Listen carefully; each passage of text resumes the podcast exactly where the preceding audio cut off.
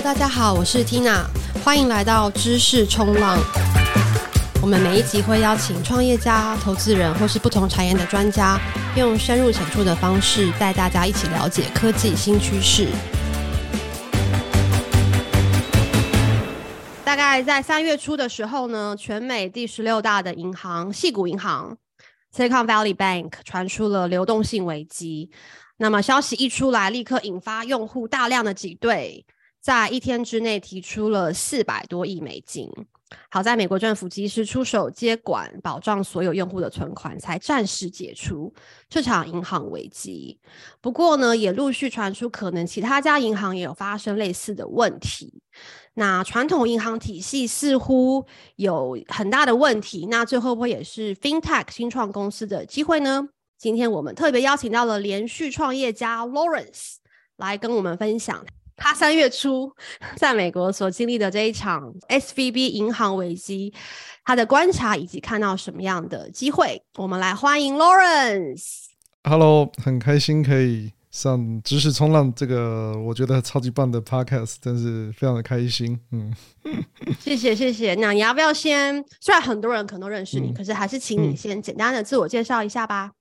好，呃，我我叫 Lawrence，然后我目前在经营的公司叫 Teacherify，台湾我们叫它开课快手。那它就是一个经营协助线上课程的经营者，可以很简单的建立一个网站啊，然后拥有自己的金流跟会员系统，同时间还内建了影音串流的一个 SaaS 服务。那我目前人是在美国，我住在德州，然后试着在这个我觉得世界上很竞争激烈的一个舞台，看有没有机会。做点嗯，我这个从小就向往，也憧憬着可以在世界的舞台做点这种软体创业的事情。好，那现在正在努力当中。嗯，好，加油。那对，所以刚好你人在美国嘛，因为其实很多台湾的朋友可能没有比较没有办法去想象或体会，说天哪，一家银行怎么会忽然，而且是名声很好的银行，怎么会忽然？几短短几天就倒闭了。你在美国，你可不可以还原一下这个事件爆发的时候，你当时有什么反应？你身边是不是有什么朋友受到波及？我其实第一时间，我记得我最先应该是在 Twitter 上看到，然后我就想说：天哪，这是一个玩笑话吗？这这不能开玩笑的吧？那可是，反正后来它就真的发生了。那我身边就是那几天，真的大家就会有有一种就是比较熟，有在呃北美创业的朋友，那有在互相关心。那你会遇到这两种嘛？一种是他钱就真的放在 Silicon Valley Bank，另外一种不是的嘛。那不是的人都松一口气啊，像我就算是真的运气很好，松一口气。然后其实真的误打误撞啊。那可是其实还是会担心自己。后续会不会因为有什么连锁反应而受到影响？说真的，心情是肯定会会焦虑。如果我们是焦虑的话，那那另外，因为那我真的身边就是有两个团队，两家公司，他们钱就在西谷银行里面。他们当然听起来也是很焦虑，但我如果我来形容他们的话，我觉得他们其实当下可能是会很慌吧，因为你会不知道怎么办。例如说，在北美，其实大家大概都是两个礼拜发一次薪水，所以眼看着。你就会有个很大的压力，就出现在接下来几天。就是说，当下其实 Twitter 上啊，或者说后来 Facebook 大家在转传啊，然后还有其实电视新闻都在报，就是呃，你不知道下个礼拜会怎么样，到底钱是真的拿不出来了吗？那钱是全部蒸发了吗？然后就这种未知是真的，尤其怎么讲，西谷银行是很大家的银行，它在出事之前，它是全美第十六大的银行。还被富比士评什么连续五年全美最佳银行，所以怎么讲那种感觉？我觉得如果我们用个人的角度去想，就是说，诶，我们有钱存在某个银行，诶，要怎么他不让我领？到底发生什么事？那那怎么办？我下个月要付的信用卡账单付不出来，就那种感觉。那所以我觉得这真的是很难想象的，因为毕竟对吧？矽谷银行是大银行，很大的银行，对啊，我这边也可以还原当时的。案发现场嘛，因为其实可以跟大家分享说，其实呃，戏谷银行它蛮专注在服务创投产业的，所以基本上如果是美国的创投基金，或者是稍微规模大一点的新创公司，甚至是创投基金背后投资人，你的钱应该都是放在戏谷银行。对，所以其实我可能我我可以说是身在这个暴风眼之中，嗯、所以当时是礼拜四台湾时间礼拜四早上，嗯、然后就接到这个看到新闻嘛，然后赶快开始问所有的投资的公司说：“哎、嗯，你们你们还好吗？你们钱放在哪里？”嗯、那当然，呃，后来发现其实。通常会放到系股银行，可能是你开始是 A 轮以后的，哦嗯、开始你手上资金比较多，嗯、所以我们发现说好有好几家，它是去年募到可能几百万、几千万美金的这些公司，嗯、它是把百分之一百的资金是放在系股银行的，所以那，他们礼拜四抛提出来，他们想要提钱嘛，那大家有很多人是去分行直接想要就是临柜这样去提，嗯、有些人是线上想要汇款嘛。那有些人有领出来，但是有更多人是完全领不出来，或者是说他可能显示说哦，呃，交易进行中，可是并没有显示交易完成。嗯、然后到第二天就星期五，这个银行就宣布被政府接管了，然后你根本没有办法去登入这个银行的网银的，嗯、所以大家就陷入就全部矽谷所有的 VC 也好，创投也好，那个新创公司也好，全部陷入大恐慌之中。哦像你刚刚讲的，因为。那那时候刚好是可能十号嘛，三月十号，嗯、然后美国他们再过几天就要发薪水了，嗯、所以当时就很多 portfolio 公司在问我说：“哎、嗯、，Tina，你有听到什么消息吗？”因为很多人会觉得它不会倒吧，这么这么大银行怎么可能会倒呢？所以很多人会觉得说应该。也不用太担心，但是很多人还是会先做好最坏打算嘛，就是说，万一我一毛钱都拿不出来，万一真的是就是半年后、一年后才能慢慢提出来的话，那怎么办？所以有些人就开始想说，好，那我可能周一就要裁员了，或者我可能周一就要跟大家讲说，公司可能发不了薪水。嗯、那也有人比较照的，可能就是好，我要自己去筹钱，怎么筹几十万美金出来？发薪水，各种反应都有。然后，其实创投们自己也很紧张，因为很多很多创投都把钱放在那边嘛。然后，所以所以那个周末就很多创投出来联署，说政府要出来。帮忙啊，对，然后像 YC 嘛，最大的加速器 YC 的那个负责人也出来说，哎，其实 YC 里面百分之可能一半以上的公司都是把钱放在那边，那这对整个生态有很大的影响，对，所以它真的是一个就卫星撞地球事件，对 对，美国创投产业来说还好，礼拜天他就政府就宣布说，哎。大家不要担心，政府会保障所有人存款，大家才这个松一口气。不过，应该现在就身边所有人都在纷纷的开其他家银行的这个账户，嗯、然后像我我自己投资的 portfolio，、嗯、有人已经跟我说他已经开了六家了，嗯、就是每季去开一家，因为他说他就是就是你就是真的不知道该相信谁嘛，嗯、对不对？那刚好 Lawrence，你你刚刚说其实你不是。在矽谷银行，就钱不放在那，嗯、可是你是选择另外一家银行嘛？嗯、是 Mercury，嗯、对，Mercury Bank。对，你当初为什么会选择 Mercury 呢？其实，因为我们美国公司是用 Stripe Atlas 开的嘛，那其实你一开完，你一注册完 Stripe Atlas 的整个程序，在我那个时期，它基本上。最后就推荐两家两家银行让你选，对，那那现在我据说这一年来开的，其实好像已经有三家甚至四家了，哦，那我不太确定，但但可能至少三家，第三家可能是 Brex 之类的。那我印象很深刻，就是当初我记得我就是先去看看了这个细谷银行的官网，然后再看看这个 Mercury Bank 的官网，那其实当下就。当我就真的是说，真的是这个想法很肤浅，就哦，它网站比较漂亮，所以我就选了 Mercury Bank。对，那可是当然也也不是那么简单，因为毕竟我要把钱放在一个，就是我未来好几年都要依赖它的，所以其实我当下就有去研究了一下了。那当然以，但这次矽谷银行出事，我又去研究了一下它的网站。它是它网站其实我觉得也跟传统银行比起来，它已经算蛮新的了。那它就长得也不像传统银行，而且它里面都会有影片教学，教一些网站怎么操作啦，而且影片还算精致哦，就是说不是那种很粗糙。然后，像我很喜欢看他们用哪些 SaaS 服务啊，就还注意到，诶，它网站是这个 Videos Hosting 是用这个 Wistia 啊，哦，很新潮啊，对啊，所以，所以其实当然就是说，矽谷银行也很先进，可是 Mercury 相较之下又又更先进了。所以怎么讲？我对我而言就是说，好，我只要确保它。它是合规的嘛？它不是一个随便这个新创啊，然后没有受政府管理或没有保障，它不要是那种乱搞的。我觉得其实我觉得就没问题。那再来就是说，那时候我觉得它的模式就是蛮新鲜的嘛，就是这种 Neobank，它是透过其实是跟别的银行合作啦，好的，或者说开玩笑讲，它也很像是哎、我借牌啊，我用你的牌帮我做这个新的数位业务的推广。当下反正就因为这些原因，我就觉得嗯，这个好像是比较适合我这种软体纯新创，而且是真的就是它开户说真的就没什么门槛，因为哦，我最早很多年以前就知道矽谷银行。是因为美国多数银行可能都还是会需要看你的什么身份啊、居住事实啊什么的。那细谷银行，我记得我最早知道这家银行的时候，是因为有个前辈跟我说：“哦，细谷银行哦，你网上就可以开户了，你注册好公司，你不用临柜，你就是全部都可以搞定。你不管人在任何国家，所以其实那那时候我就知道，哦，矽谷银行对这个呃新创是很友善的。果然后来我也在 Mercury Bank 有体验到这件事嘛，就是哇，它的注册流程啊。开户流程啊，全部都超级友善，全数位化。对，那当年就这样开了。嗯，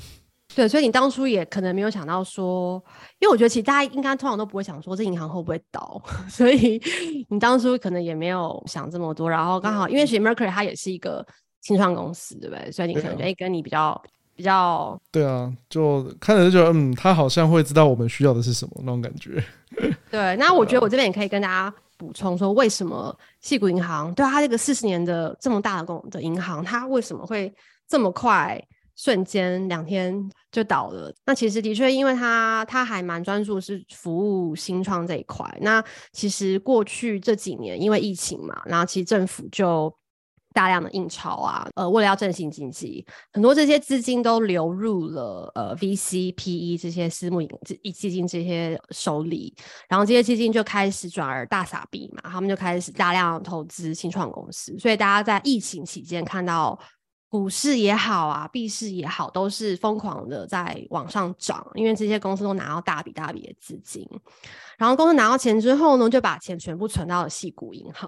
所以细股银行其实在二一跟二二上半年，它应该是用户存款是大量的暴增的。那为了因应这个存款暴增，他就拿把这些存款很大部分拿去买了这个三十年的这个债券，然后大概是一趴左右的利率吧。那可是殊不知，后来最近政府因为为了要抗那个打击通膨，就开始升息，然后短短可能在半年不到一年内就升到从以前是零利率，现在是五快五趴了嘛。那这个就造成他的这个买这些债券开始大量的就是价值缩水，造成他账面上出现一些损失。然后在外加，其实从去年开始整个经济环境不好，然后股市也大暴跌。很多新创公司，他们其实都经营的还蛮困难的，然后存款也在缩水当中，啊，所以种种因素加起来，就让这个 Silicon Valley Bank 它有一个流动性的问题。那然后偏偏它服务的这个产业是新创产业嘛，然后创投们又很善用社群媒体 Twitter，所以其实很多呃一某些 VC 他们可能更早就知道说这个 Silicon Valley Bank 可能会出现一些问题，所以他们就开始在社群媒体上面跟大家提醒他们的这个 portfolio 说，哎、欸，你们应该要赶快把钱拿出来。然后，所以那几天 SVB 这个关键字在 Twitter 上面被转发了二十万次，所以才造成这个快速的挤兑，才导致它快速的倒闭。这个在以前如果没有社群媒体的话，应该是不太可能会会这么快就这个公司就这样倒了。所以也是。超乎大家的的想象，这样对啊。哎，他们一天好像被领了超过四百亿美金，我真的觉得这个数字有够蛮惊人的，非常非常的 夸张，对啊。那 这是一个很棘手的状况，因为对于 VC 来说，的确，Silicon Valley Bank 是一个很重要的银行，然后你也觉得它是一个。很不错的银行，然后它也是对新创很友善，对 VC 很友善，所以你当然是不希望它倒嘛，你希望它好好的不要倒。可是另一方面，你也不想当，当你知道它有这个问题的时候，你也不想要当，就没有人想当最后一个去提钱的人，因为你可能提不出来。所以你基于保护或照顾你的你的 portfolio，你一定会跟他说：“哎、你要赶快把钱拿出来。”但是就很两难嘛。所以其实当那个时候也有 VC 出来说：“哎、我的钱。”不会拿出来，因为我要听这个 SVB，、嗯、然后然后大声疾呼说：“哎、欸，各位不要再讲了，不然你这样讲只会造成这个挤兑，会会越来越糟，对吧、啊？”但最后我看那些人好像都把这个腿都 delete 了，因为他们应该应该很多人他们还是还是最后还是得去提啊，因为因为假设也是个嗯、然后。你的投资人给你钱，然后你没有把它拿出来，这这也是太好，对不对？所以其实当时真的是还蛮棘手的一个一个状况，对啊。对，我觉得后来就陆续后来看这个事件发展，好像还有说他的那个执行长，好像还是财务长吧，之前好像就已经，例如说什么零八年的时候，他就是雷曼兄弟的不知道哪一个高阶主管，对，然后还有这一次，好像他其实。好像他可能会面临一些法律诉讼的问题，因为他好像在几个礼拜前就已经有一些自己个人的这个股票的大量出脱，对啊，那现在当然就是说，减掉系统可能当然想要去查这到底会不会是还有其他的问题啊，所以我觉得这种事情真的，其实这次的事件给我一个真的比较大的震撼，也是一个教训，就是说，哇，这种全美第十六大银行，诶，美国至少有四千家银行。那当然，我们现在当然就不会说哦，这个东西它它大到不能倒哈。那我觉得前五大、前十大可能真的大到不能倒哈。那那没想到这次矽谷银行就这样倒了。那适度的分分散风险，好像就变成是一个平常我们就该做的事。不然这一次真的是想都想不到，完全想不到。那你后来有真的去开很多银行账户吗？我们本来钱就分散在三个地方啊，所以我我分散其实一方面说真的，Mercury Bank。它配合的银行是比较小家的，所以我当初就有因为这一点本来就有分散，可是我都我还是说我是没意识的在做这件事。我，我例如说我我钱有另外放在也是 Neobank，就是 TransferWise 嘛，现在叫 Wise。嗯，Wise。我我只是为了方便 pay out，例如说我们之前有有跟那个德国人，我要付欧元给他。所以我用 Wise 付欧元给他，是转账免手续费，然后汇率也比较便宜。呃，那银行的话，我要手续费，然后换汇会有比较差的汇率，所以就是误打误撞。那对啊，可是像现在就觉得，哦，原来平常就要真的要多备好两三户。对对啊。哎、欸，说到 Wise Transfer Wise，就是它是不是比较适合这种有跨国转账需求的的人？嗯，我觉得 Wise 方便是它不是 PayPal 那一种，PayPal 是比较是金流服务，Wise 它基本上它也是一个 Neobank，它是银行服务，所以例如说你开一个美金账户，你是真的会拿到一个美美金的这个美美元的 Checking Account 的这个账户的细节，你是可以用 Swift 转账跨国的银行转钱进去的，所以它它确实蛮方便的，因为我们在里面的钱，不管是个人的钱还是公司的钱，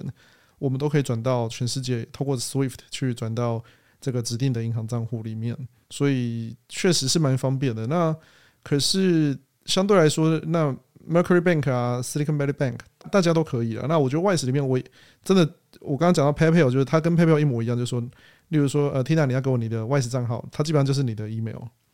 所以，我们如果是支付的对象刚好是一个个人，那其实转账就真的非常非常方便，就用 email 就可以直接转账了。嗯。对啊，对啊，对。嗯，但我觉得，所以其实这一次银行，就是大家没有想过的银行都开始出现这种危机的时候，真的是让你会觉得说，哎，好像这些新创公司真的是有很多机会。那如果我们再回到 Mercury，像 Mercury 它也是一个新创公司，嗯，然后它在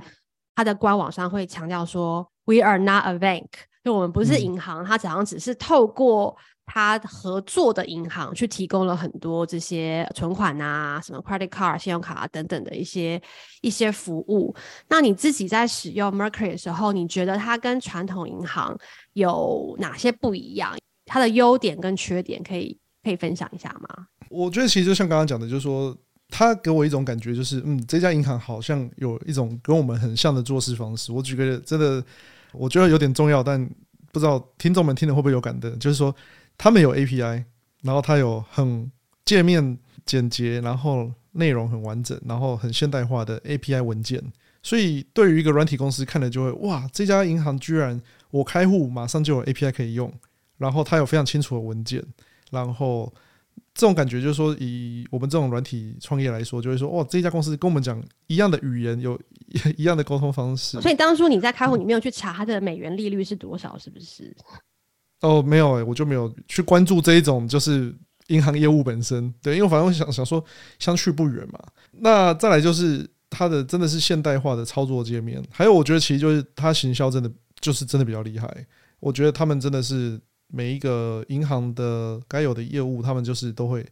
把怎么讲网页做得很精美，行销语言讲得很好。那看着你就会觉得，哎、那就 Why not 试试看吧。那再来，例如说。对我当初来讲，就是他他还有一个很很棒的体验，就是你一开完户，那他就开始问你说：“哎，那你公司可能会需要 AWS 啊、Slack、GitHub，那我们有优惠哦，你都可以半年免费啊，一年免费啊，或是第一年打五折啊。那这一类它的这种 perks 就非常非常多，什么 Intercom、HubSpot、呃 Notion、Notion 它也有。然后或开公司，我们那时候一开完 Mercury，我就马上再去开那个人资系统 Gusto，这也是 YC 投资的团队。然后这两年比较夯的还有一个叫 Deal 哦，或是 Rippling，这些都是跟那种 Payroll。或是那个人资有关的，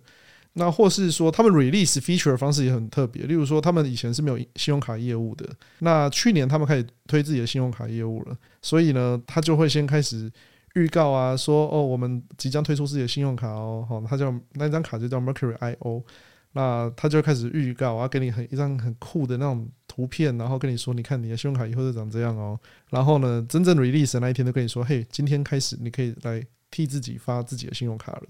好，所以就我觉得这一切的体验，它就是一个很现代化、很就是 startup 会做事的方式。那又更酷的，例如说，他们公司因为是 startup，所以他们也正在募资嘛，所以他就会寄信跟你说：“嘿，我们刚 A 轮结束啊，嘿，我们刚 B 轮结束啊之类的。”觉得这一切都非常新鲜有趣啦，所以我我觉得这个是他真的跟传统。银行非常非常不一样的地方，真的差很大。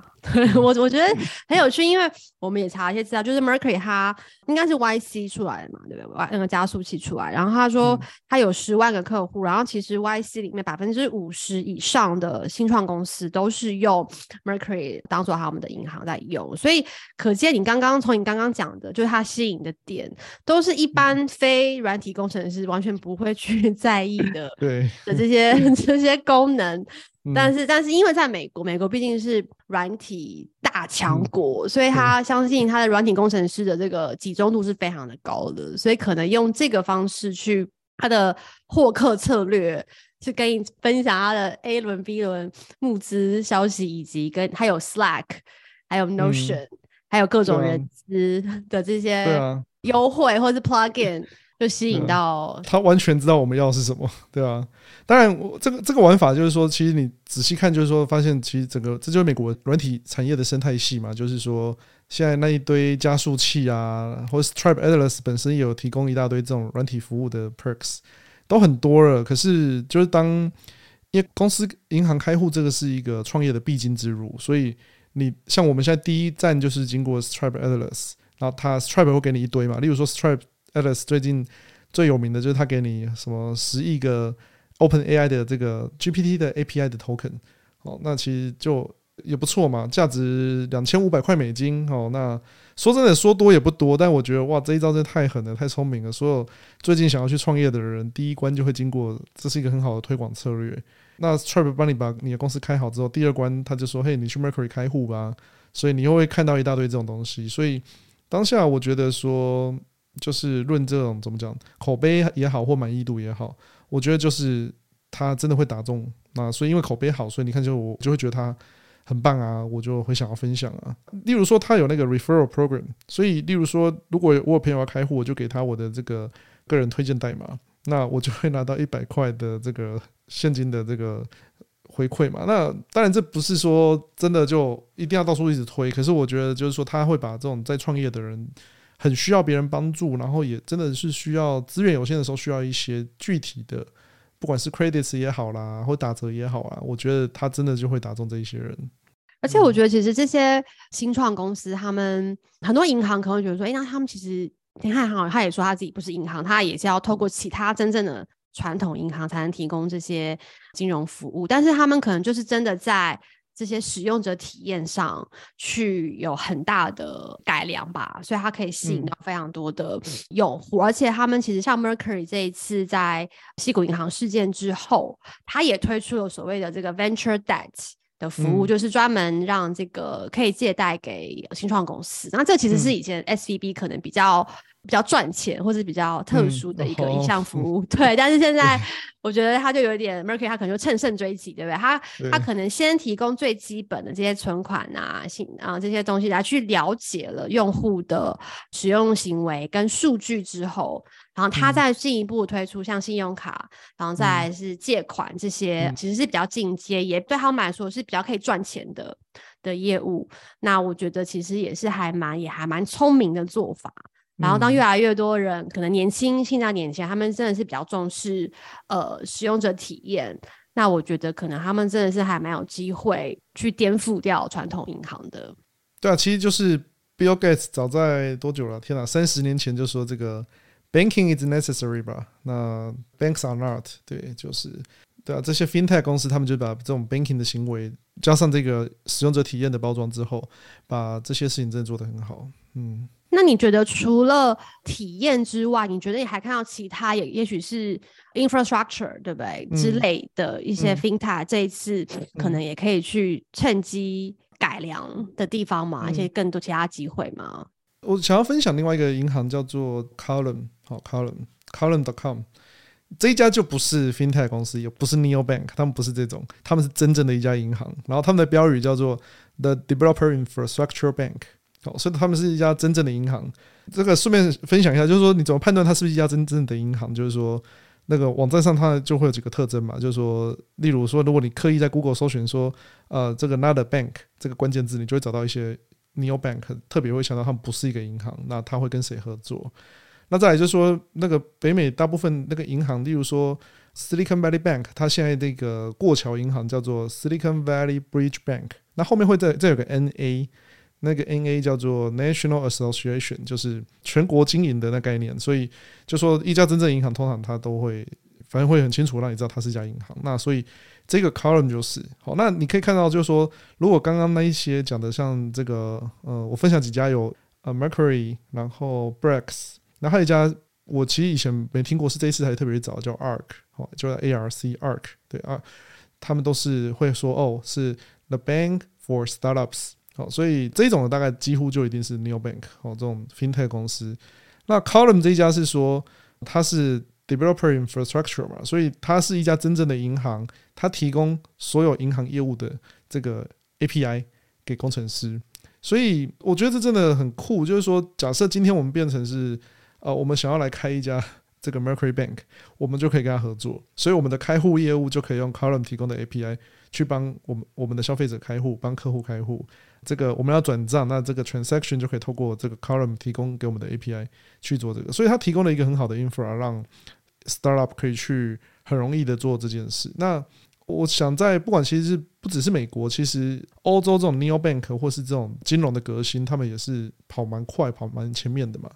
我我觉得其实就还是回到刚刚 Bill Gates 讲这句话，其实包含在 blockchain、crypto，大家也都在讲这件事嘛。其实大家重点是。建立信任，然后可以互相交易，然后确保你的交易可以在越快的时间，呃，然后一定要准确，然后而且最好是手续费越低越好，来完成交易。所以我觉得 FinTech 的这种，我觉得这有点像是，假像像我从台湾到北美来创业，那我蛮深刻的一个感触就是以前没有那么扎实的感受，说哦这个。好像，例如说，我以前就是知道哦，有 Stripe 可以用，很好用，然后也确实用过。但其实我们我并不知道那个内涵有多深。好了，就是我现在知道说，哇，原来 Stripe 的业务，它的产品呢越来越多，越来越广。那为什么需要这些东西？因为在经营一家公司，例如说美国的税很复杂啦，然后或者是说，我们透过这 API 还可以做更多的事。例如说，我们透过 Stripe，我们也可以发信，我们公司可以发信用卡。呃，应该说我们公司可以发 Debit Card 给我们的客户。所以，可能我们从事的是某一种代收业务，然后呢，钱收进来之后，我们的客户是可以选择领现金，好，或者他们去年有这个提供领 USDC 的选项，或是你也可以去把它刷掉，哈，这钱不一定要进你的账户。那我觉得这都为创业者提供了各式各样的可能性。所以，像我们公司在关注的这个战场，它就是呃，例如说线上卖内容，然后帮助这些很会卖内容的创作者们赚钱嘛。那其实，在我们这个赛道上，就会看到一些新创，他也真的就很厉害，他们就真的是发 debit card 给他的创作者们，好，所以就说，诶，我们帮你赚钱，而且让你很好去花，然后他就可以用一种比较像是金融产业的口吻去跟他的客户沟通，他们就会说，嘿，我们知道像你这样赚这种这个非稳定收入的人，在传统金融体系，你可能不容易办到信用卡，或你的信用额度不会高，好，但是在这里我们会挺你。好，那当然，他就可能用这个故事也去募资啊，然后确保他有足够的这种承受风险的能力，或者他们有必须要有一些比较安全的风险评价模型吧。不晓得他们怎么做了，但是我觉得这些事情在北美，它相对来说就变得都比较有可能性。嗯，那我所以我说就是说，如果以一个 FinTech 的这种角度来看这整个市场的话，我觉得 Silicon Valley Bank 的事件会让大家更警觉、更谨慎，然后平常就有分散风险的意识去做一些创新。其实我虽然说像就刚刚讲的那个周末，就是那五六日，大家可能都很难过或是很焦虑什么的，那可是我觉得。我相信大家一定会去想出更安全也更先进的方式，去让大家持续在这个为人类社会创新的过程中呢，这个又安全，然后又可以持续创新。对啊，因为其实，在疫情以前，其实 FinTech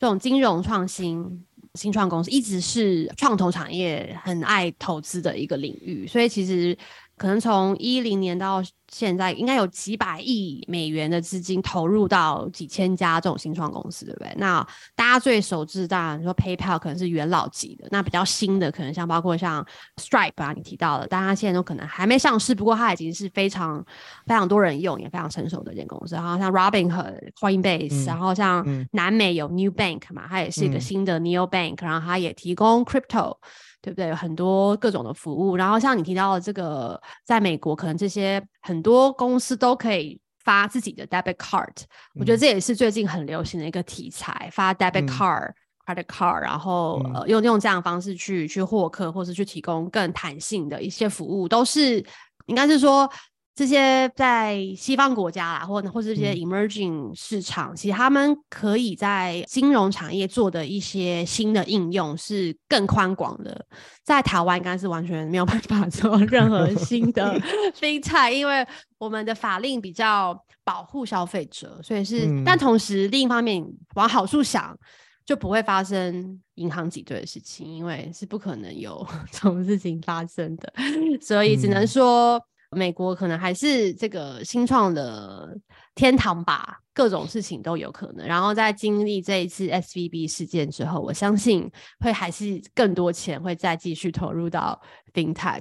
的这个创新领域里面。嗯、对，嗯，对啊，蛮期待的。就我觉得好险，真的最后政府是不仅有出手，而且我觉得是大力出手，不然我觉得很难想象后面的连锁反应。那他们一出手，而且是。应该是稳住了大部分人的心吧，然后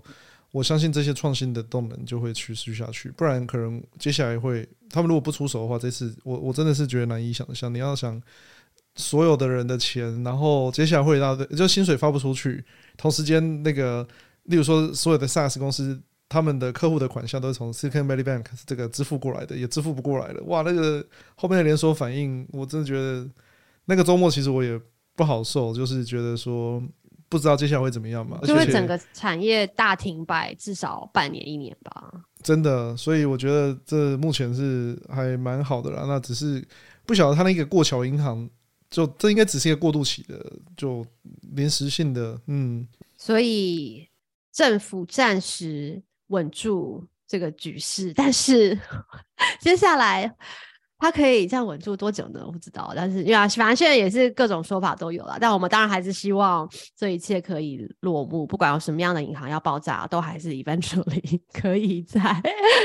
不要拖垮我们整个这个新创产业或是经济就好了，对不对？啊、um，真的，真的，嗯嗯嗯。好啦，今天非常感谢 Lawrence 精彩的分享。嗯、那我们本节目是由新源资本所制作。如果你喜欢我们，请给我们五颗星好评。你想听什么内容，或是有任何指教，也欢迎留言给我们。知识冲浪，我们下次见啦，拜拜，拜拜。